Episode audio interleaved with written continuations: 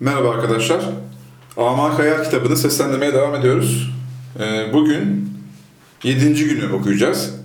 Araştırmacı yazar Bahattin Sağlam hocamız yine bizimle beraber. Hoş geldiniz hocam. Hoş bulduk. Bugün 7. gün büyüklük ummanı ve yücelik girdabıymış başlık Evet. hocam. Okuyorum. İlim bir noktadır, soyut ve sonsuzdur diye bir cümleyle Nokta- başlıyor. Nokta sembol olarak sonsuzluk ve soyutluğu ifade ediyor. Hmm. Onun için elim bir noktadır derken yani ne demek elim bir noktadır? Ha, evet. Sonsuz ve soyuttur elim. O yüzden onu sembolize etmek size için bir nokta, nokta, demiş. nokta demiş işte. Hmm. İmam Ali söylemiş. Nokta sonsuzluğun ifadesidir, soyutluğun ifadesidir. Şekli yok, sonsuzluk ifadesidir nokta. Bir uzam yok değil mi? Bir uzam yok. Uzam yok. Evet hocam. İlim bir noktadır, soyut ve sonsuzdur. İmam Ali söylemiş. Bugün Aynalı Baba pek neşeliydi. Hatta aşırı sevincini aleme de göstermek için külahına kocaman bir ayna parçası, cübbesine iki büyük sarı teneke ilave etmişti. Ben Aynalı'ya karşı minnettar bir müridin üstadına karşı hissettiği hürmetin tümünü hissettiğimden değil teneke parçaları, hatta cübbesine bir bütün gaz tenekesi taksa bile yine hürmetim azalmazdı. Bu aşırı neşesinin sebebini sordum. Cevaben dedi ki, bizim berber Hacı Molla'yı bilirsin. Kedisi doğurmuş, hem de pamuk gibi beyaz ve pek sevimli bir yavru. Şaşkınlıkla, Af buyurunuz azizim, Hacı Molla'nın pamuk kedisinin doğurmasına bu derece sevinmiş olmanızın sebebini kestiremiyorum. Halbuki mesele pek basit. Pamuk'un sağ salim yavrusunu dünyaya getirmesi münasebetiyle biz de bugün tören yapacağız. Kedi yavrusu için ha? İstemeden alaylı ve karışık bir duyguyla bu muhterem e, yavrunun ismi konulduğu günde tören yapılacak mı? İsmi konulmuştur. Hacı Molla her ne kadar ismini gülerek insanların yüz binlerce senedir lügat icadıyla meşgul oluşuna rağmen hala gerektirdiği kadar kelime bulunmayışı tuhaf değil mi? Balıklaşarak ne gibi efendim? Validenin ismi Pamuk. Oğluna da Pamuk ismini vermek pek tek düze olacak. Halbuki Hacı Molla yavrunun ismini de beyazlık fikrini ifade edecek surette koymak istiyordu. Tam dört saat tartıştık. Kar koymak istedik. Biraz soğuk düştü. Beyaz kelimesi tekrar etmeye pek uygun gelmiyordu. Sefidi Hacı Molla asla kabul etmedi. Çocukluğunda coğrafya okurken Bak Bahri Sefit, Akdeniz. Akdeniz demek. Bahri Sefit münasebetiyle bir dayak yemiş. Bu kelimeden nefret ediyor. Ak ismini teklif ettim. Hacı Molla kızdı. Yavruyu ak ak ak diye çağırırken herkes beni ördek gibi ötüyor sanır. Dedi. Pamuğun Farsçası olan pembe dedim. Hacı Molla beyaz kediye kırmızı denilmez diyerek bunu da reddetti. Nihayet yavrunun ismini zararsız koyduk. Tebessümle ve tören kararlaştırıldı. Bir kedi yavrusu. Azizim, insanlar mantığı ne dediklerini ayırmak ve anlamak için, her dediklerini mantığa uydurmak için icat etmişler. Şimdi sana desem ki, filan yer kralının bir oğlu dünyaya gelmiş, o millet resmi geçit yapıyor. Bu sözlere hiç şaşırmaz ve belki de bunu pek tabii bulursun. Fakat bir kere düşün. Düşün ki ilk olarak çocuğun yaşayıp yaşamayacağı meşgul. İkinci olarak iyi adam olup olmayacağı meşgul. Üçüncü olarak insan olduğu için iyiden ziyade kötü yöne meyledeceği pek muhtemel. Dördüncü olarak kral oğlu olduğu için kibirli, despot, bencil ve biraz cahil olması da düşünülür. Şimdi şu vasıflara sahip olan bir çocuk için tören yapılışına ses çıkarmazken zararsızın dünyaya ayak basması iki kişinin de mi sevincine değmez? Alaylı konuşmaları bile bir bilgelik içeren bu garip adama engel olamadığım bir şaşkınlıkla bakmayla, bakmaktayken aynalı ney üflemeye okumaya başladı. Ey kalp! Cihanda tek parlayan sensin. Bilinmezi her an tayin edensin. Eşya ayna, görünen sensin. Birlikle her şey, vicdanla bilinir. Vicdanla alem, insan için eşya. Eşya ayna, görünen sensin. Öz, görünmezlerde saklıdır. Dış, iç aynalarda tayin olur. Eşya ayna, görünen sensin. Kainat levhaları, onların birliği sensin. Hakkın ayetlerinin güzel okuyuşu sensin. Eşya ayna, görünen sensin. Dalmıştım. Uykudan tellalların sesiyle uyandım.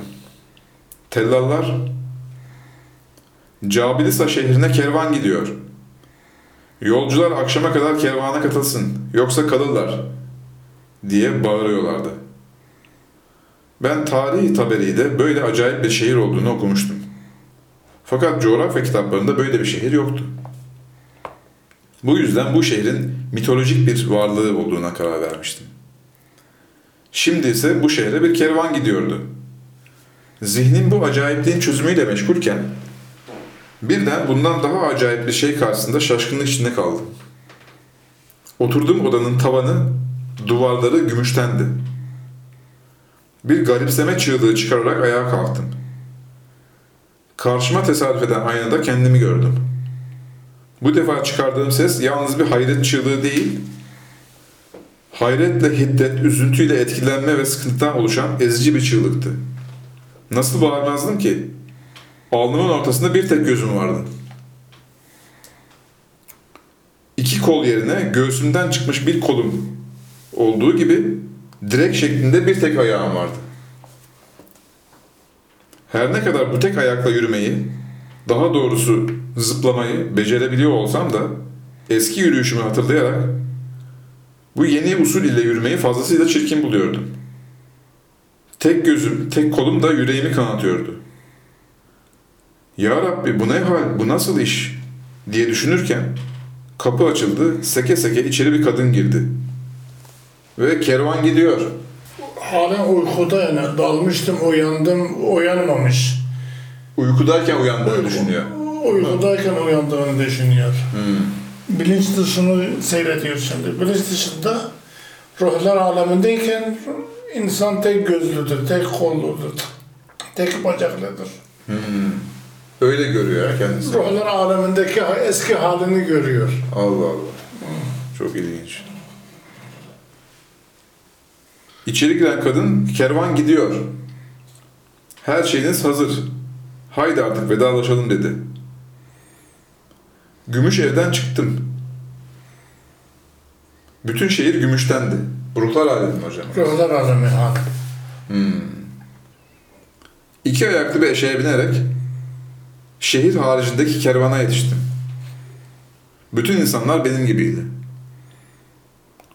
Yanıma tesadüf eden bir arkadaşa Cabilisa şehrine kaç günde varabileceğimi sordum. Yedi senede cevabını verdi. Yedi sene orada da var. Yani uzun zaman. Uzun zaman. Hmm. İki ayaklı merkep üzerinde yedi sene yol yürümek doğrusu ya yutulur şeylerden değildi.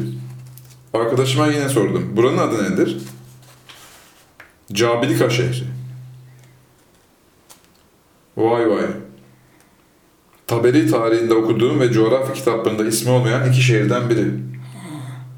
Asıl garibi de benim bu şehir halkından oluşum ve diğer acayip şehre gidişim.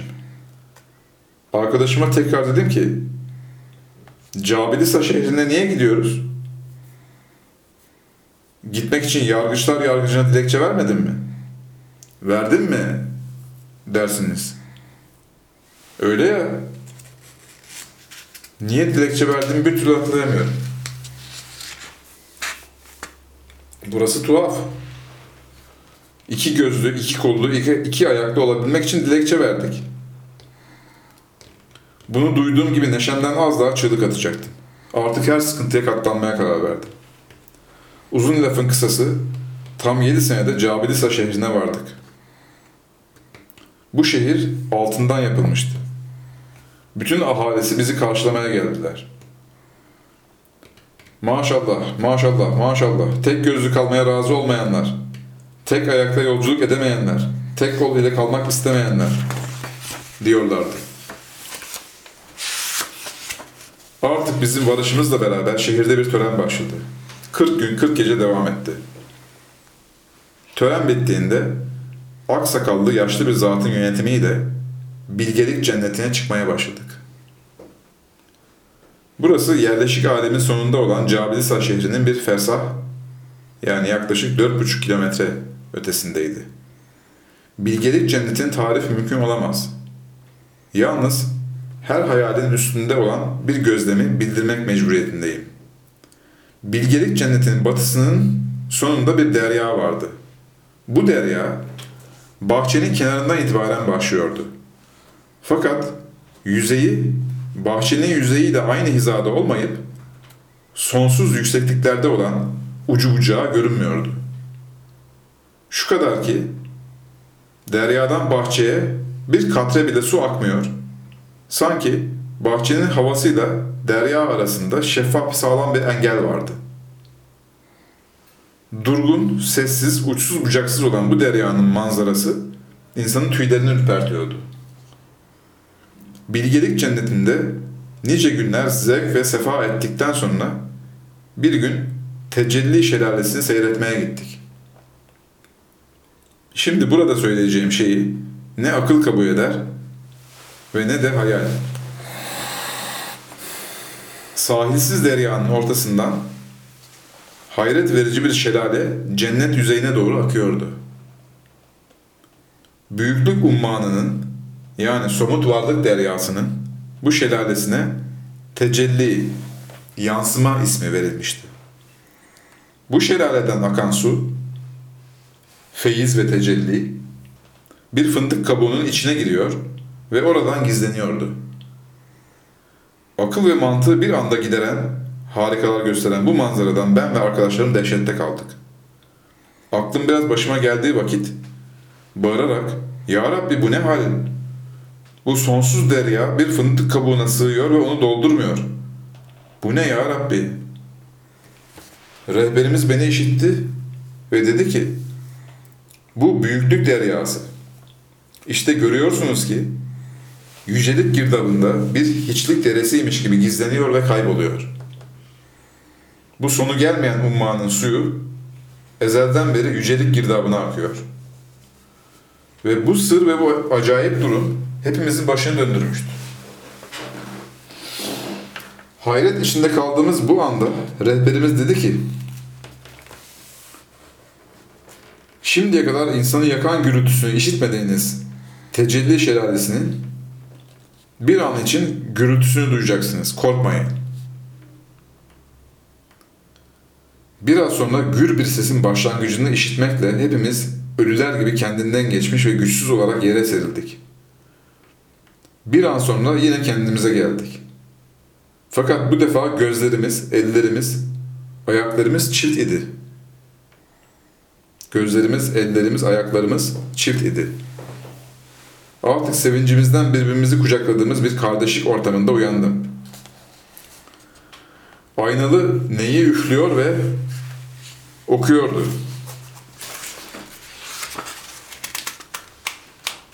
Hep ikiler birlik için Bak iki göz bir görüyor. Birlik canlanma demek. Bak iki göz bir görüyor. Ruhu ceset, arş ve felek, insan, peri, cin ve melek, birlik için hep bu emek. Bak iki göz bir görüyor. İkilikten, şirkten sakın. Vaktini boş etme sakın. Alemleri birle de gör. Bak İki göz bir görüyor. Kendinde kendini, seni gör. Bil ki ilmü talim budur. Ruh ve teni birle de bak. Bak iki göz bir görüyor.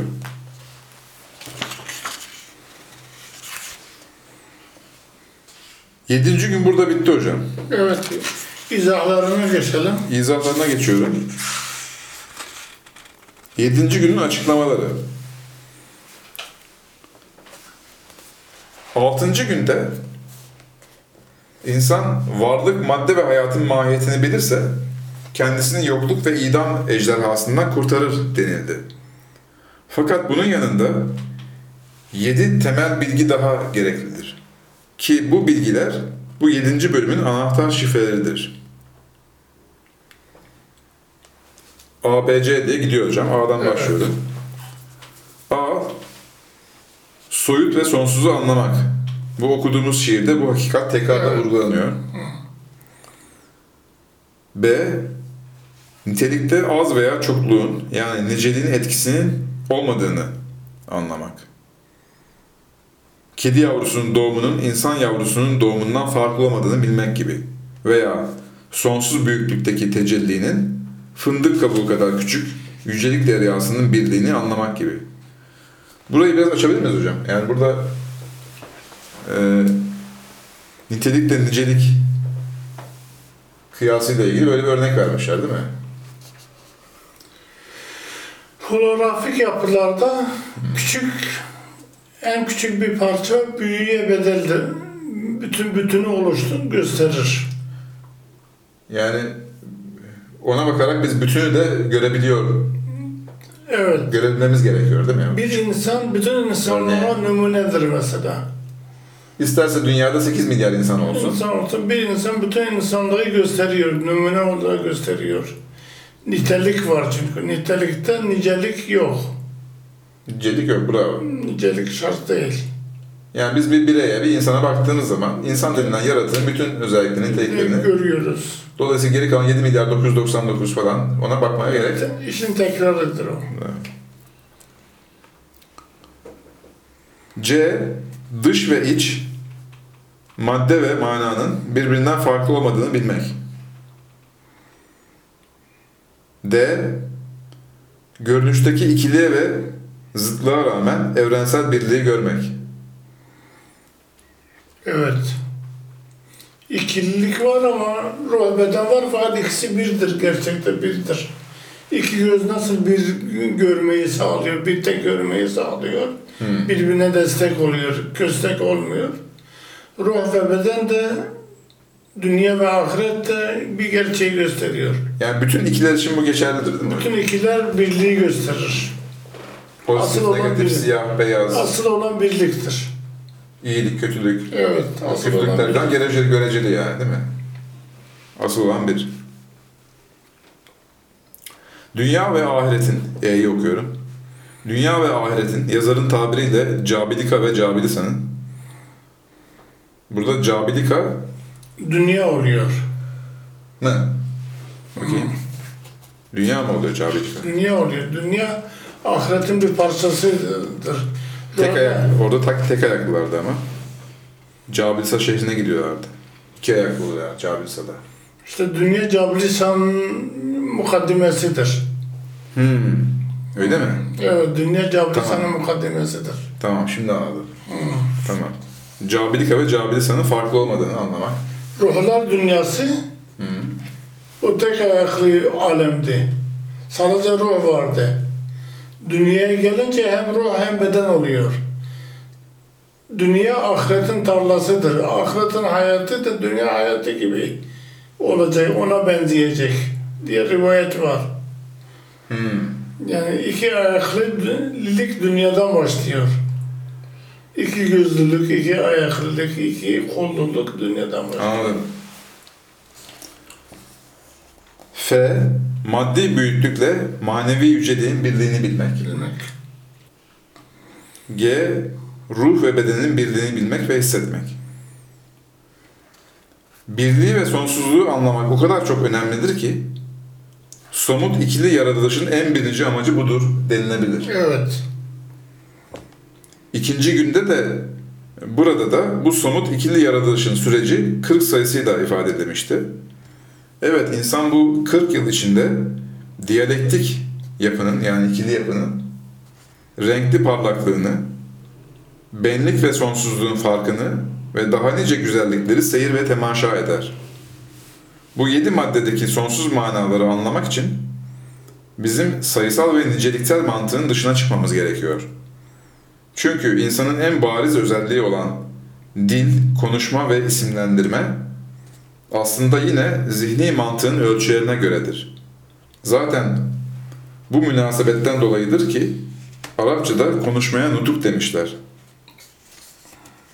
Bu temel yedi bilgiden sonra bu manevi yolculuk hikayesinin tabirine geçmeden önce Cabilika ve Cabilisa isimleriyle ilgili kısa bir izahat vermek gerekir. Şöyle ki, Cabilika, kelimenin asıl manası olarak ilk alacalı doğuş yeri, yani dünya hayatı demektir. Burada açıklamıştır. Hı. Cabilisa ise yerleşim ve asıl memleket, yani ahiret manasına gelir. Ca, yer demektir. Bilik, belek, alacalı demektir. Bilis ise yerleşmeye tam uygun memleket demektir. Kürtler Bitlis'e Bilis derler. Tiflis şehrinin Tiflis şehrinin de asıl ismi Tbilis'tir. İşte bu temel manayla beraber Ahmet Hilmi Bey dünya öncesi ruhlar alemini asıl doğuş yeri kabul ettiğinden dünyayı da ahiretin bir hazırlığı ve ahireti dünya hayatı gibi fakat irfan ve bilgide çok daha ileri olan cismani bir hayat memleketi olarak gördüğünden önce ruhlar alim manas- manasında cabilika sonra dünya ve ötesine de cabilisa demiştir. Ben biraz burada takılmıştım o yüzden sordum size. Bu yorumla beraber ruh zaman üstü olduğundan onun için öncelik ve sonralık olmadığından gerçek manada cabilika dünya demektir. Cabilisa da ahiret veya dünyanın ahirete yaklaşan kısmı demektir. Gerek dünyanın sonlarına doğru ve gerek ahiretin sonlarına doğru irfan cenneti var. Burada tevhid, birlik ve bilginin verdiği lezzet bütün cennetlerden üstün olduğundan yazarımız burayı varoluşun en sonunda göstermiştir. Ve kitabın iki- ikinci ekinde ve kitabın ikinci ekinde bu kavramı sadece bu manada kullanmıştır. Ayrıca Kur'an'dan anlaşıldığı gibi dünya ve ahiret sınırları doğum ve ölümle başlamıyor. Dini bilgiler evrensel ve her yerde her zaman var olduğundan hakikatler iç içe geçebiliyor. Temel sözlüklerde Cabilika dünyanın en doğusunda, Cabilisa dünyanın en batısında var oldukları kabul edilen iki şehrin mitolojik isimleridir deniliyor. Temel sözlüklerde var yani. Dünyanın batısı ahiret oluyor, kabir oluyor, ruh. Yine ruhlar dünyasına geçiyorsun. Ahirete geçiyorsun. Değil mi? Hı.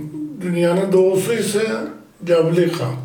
Doğru. Aslında döngü burada da var yani. sürekli. Burada da var. Evet. İşte bu iki farklı alemde gerçekleşen yolculuk hikayesinin yorumu. Ha, bu yolculuğu burada açıklamışsınız hocam. İnsan ve diğer canlılar ruhlar aleminde durgun ve dalgındırlar. Dünyaya gelecekler diye çok sevinç ve neşe duyarlar. Aynalı babanın kedi yavrusunun doğumuna sevinmesi bu gizli gerçeği anlatmak içindir. Bu alemde mekan ve odalar gümüştendir. Gümüş ise maneviyatın sembolüdür. Dünyadaki hayat ise o aleme göre altın gibidir. Yani gümüş soyut manaların sembolü ise altın maddenin ve dünyevi oluşumların remzidir. Dünya Allah'ın isimlerini daha çok yansıttığından Aynalı Baba buna işareten bugün daha çok parlak şeyleri elbiselerine takmıştır. Birliğe işareten külahına bir ayna, ikiliğe işareten de iki sarı teneke parçası. Sarı renk, altın veya ikiliğin verdiği sıkıntının sembolü olabilir. İnsan ve hayvanlar, örneğin Hacımoğlu'nun kedisi, ruhlar aleminde tek gözlü, tek ayaklı ve tek kolludur.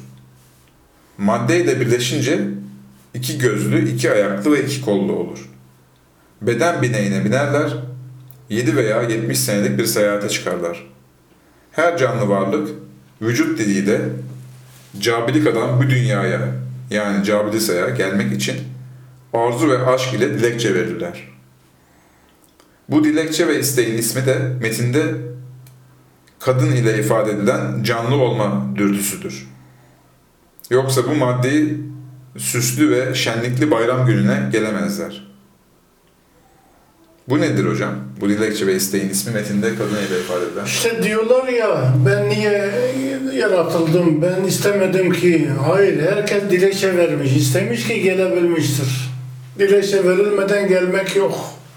O, o kısmını hatırlamadığı için problem Onu orada. hatırlamıyor. Ruhlar dünyasındaki isteği hatırlamıyor. Tek gözlülük, tek ayaklılık, tek kolluluk güzel değil.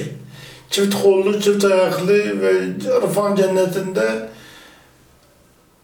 ce- tecelli şelalesini seyretmeye herkes isteklidir. İrfan cennetinde tecelli şelalesini seyretmek istiyor. İstiyor. Evet hocam. Yoksa bu maddi süslü ve şenlikli bayram gününe gelemezler. Gelemezdi. Dünya veya cennet manasında Cabilisa altından bir memleket. Burada ölçüler hep maddidir ve güzeldirler. Hmm. Ahiret de maddidir. Ahiret sadece ruhani değil. Öyle değil mi hocam? Yani, Tabii çünkü çift ayaklı olmak için, cablise olmak için yerleşme yani hayat madde mana bütünlüğüyle tam oluyor. Tek taraflı olmak sırf madde yok, sırf ruh yok. Peki e, vefat edenler için ruhlar alemine göçüp gitti gibisinden hep halk, halk arasında konuşulur. Bu bekleme- gerçeği yansıtmıyor mu? Bekleme alanına bir kısmı cennete geçiyor bir müddet sonra. Maddenin de olduğu bir bölüm oluyor? Maddenin de olduğu bir aleme geçiyor ama hangi yıldızda, hangi alemde onu bilmiyoruz biz. Evet, onu zaten bilmemiz gerekiyor. Bile, bilemiyoruz biz. yaşıyorken. Ve insanoğlu burada her şeye uygun isimler vererek onların mahiyetini yani öz yapısını anlıyor. Ve mahiyetini bilmediği şeylere de zararsız ismini takıyor. Kediye zararsız. Kediye o ismi vermişlerdi. Bu alemde 40 gün 40 gece 40 yıl yani hayat düğünü devam eder. Sonunda bir mürşidin rehberliğinde bilgelik cennetine doğru çıkılır. Ki bu son nokta Cabilisa'nın batısıdır. Yani hayat programlarını yazan ve bilgelikle buluşanlar buradan batar, ölür, cenneti ve tam gerçeği anlamaya doğru doğarlar. Hmm. Dünyadaki güneşin batması ve sabah doğması da bunlara bir remez olabilir mi? İşarettir. Evet. İşaret. Her şey doğuyor ve batıyor. Hmm. Hayat döngüsü doğuş ve batıştan ibarettir. Kaybolmak yok. Yok olmak yok. Yokluk yok. Yokluk yok. Sadece doğuş ve batışıdır. Döngüdür. Buradan ötenin ismi ahirettir. Ahiret dünyadan sonra gelen alem demektir. Ahirette su, şelale, nitelik, nicelik, yüzey gibi kavramlar var. Fakat dünyadaki benzerlerinden çok farklıdırlar. Karışmıyorlar birbirine. Hmm. Hani şelale karışmıyor diye deriye karışmıyordu. Hmm. Bahçeye. E, o buna açıklama evet. oluyor. Bu üstünlük farkıyla beraber ahirette sadece ruhanilik gibi tek boyutluluk yoktur. Dünyadaki gibi fakat daha gelişmiş olarak ahirette de her şey çifttir az önce söylediğiniz. Orada hem büyüklük hem yücelik vardır. Yani gerçek manada ikili ve tam bir yapıya sahip olmak Evet yani gerçek manada ikili ve tam bir yapıya sahip olmak ancak bilgi ve irfan cennetinde olur ki gerçek ikamet yurdu ve Cabilisa burasıdır. Özetle asıl zor ve mühim olan soyut ve tek boyutlu ruhlar aleminden ruhları dünyaya getirip onları beden ve maddeyle birleştirip geliştirmektir. Bundan sonraki yani ahiretteki diriliş ise bu bütüncül canlılığın çok daha gelişmiş bir safhasıdır. Yeniden sıfırdan bir yaratılış değildir ki insanlar bunu akıldan uzak görsünler. İşte sırf bu espri içindir ki Kur'an tekrarla ikinci diriliş birinci dirilişten çok daha kolaydır diyor. Bu uzun yaratılış hikayesinde iki kavram dikkatimizi çokça çekiyor. Tecelli ve derya. Biri güneşi, diğeri denizi bildirir. Evet, 5 milyar şartı bir araya getirip güneşi denizle evlendiren ve ikisinden yeryüzü beşiğinde bu güzel canlı yavruları yaratan bilgi ve güç, ilim ve kudret, elbette maddi manevi büyüklük denilen azamet ve kibriya birliğinin mucizevi gücünden sayısız cennetleri yaratır ve yaratmıştır. Önemli olan bizim irfan ve bilgelikle o alemleri hak edişimizdir. Çünkü her hak mutlaka yerine getirilecektir. Bu Amakı, bu Amakı Hayal romanı bize hayatı, ölümü, ruhu, maddeyi, bedeni izah ediyor. Yani ontolojik bir romandır bu. Çok detaylı açıklamış hocam. Çok detaylı açıklamış ve çok güzel tasvir yapıyor. Belirgin yani şeyler. Yani tasvirler de çok belirgin. Tasvirler de belirgin ve gerçeğe de uygun. Yani hayal değil yani oturup düşünülmüş bir hayal değil. Aslına bakarsanız bu kitap bir roman değil yani. Değil mi? İnsanın e, Şimdi romanda hayaliyun var, hakikiyun var. Tarihçi Osmanlı döneminde roman Türkiye'ye girince iki akım oluşmuş. Hayali yani roman, hayale dayalı. hayale dayalı romanlar, gerçeğe dayalı romanlar. Bu amak hayal gerçeğe dayalı romanlardan sayılır. O yüzden hakiki yön diyor. Hakikiyun Hmm. ekibinden sayılır. Gerçeğe dayalı yani. Gerçeğe dayalı romanlardan sayılır. Hocam çok teşekkür ederiz. Ben teşekkür ederim. Yedinci gün burada bitti. Ee, haftaya sekizinci güne devam edeceğiz. İnşallah. Arkadaşlar Aman Kaya kitabında bugün yedinci günü okuduk. Yorumlarıyla beraber. Ee, haftaya sekizinci günde görüşmek üzere. İzlediğiniz için çok teşekkür ederiz. Hoşçakalın.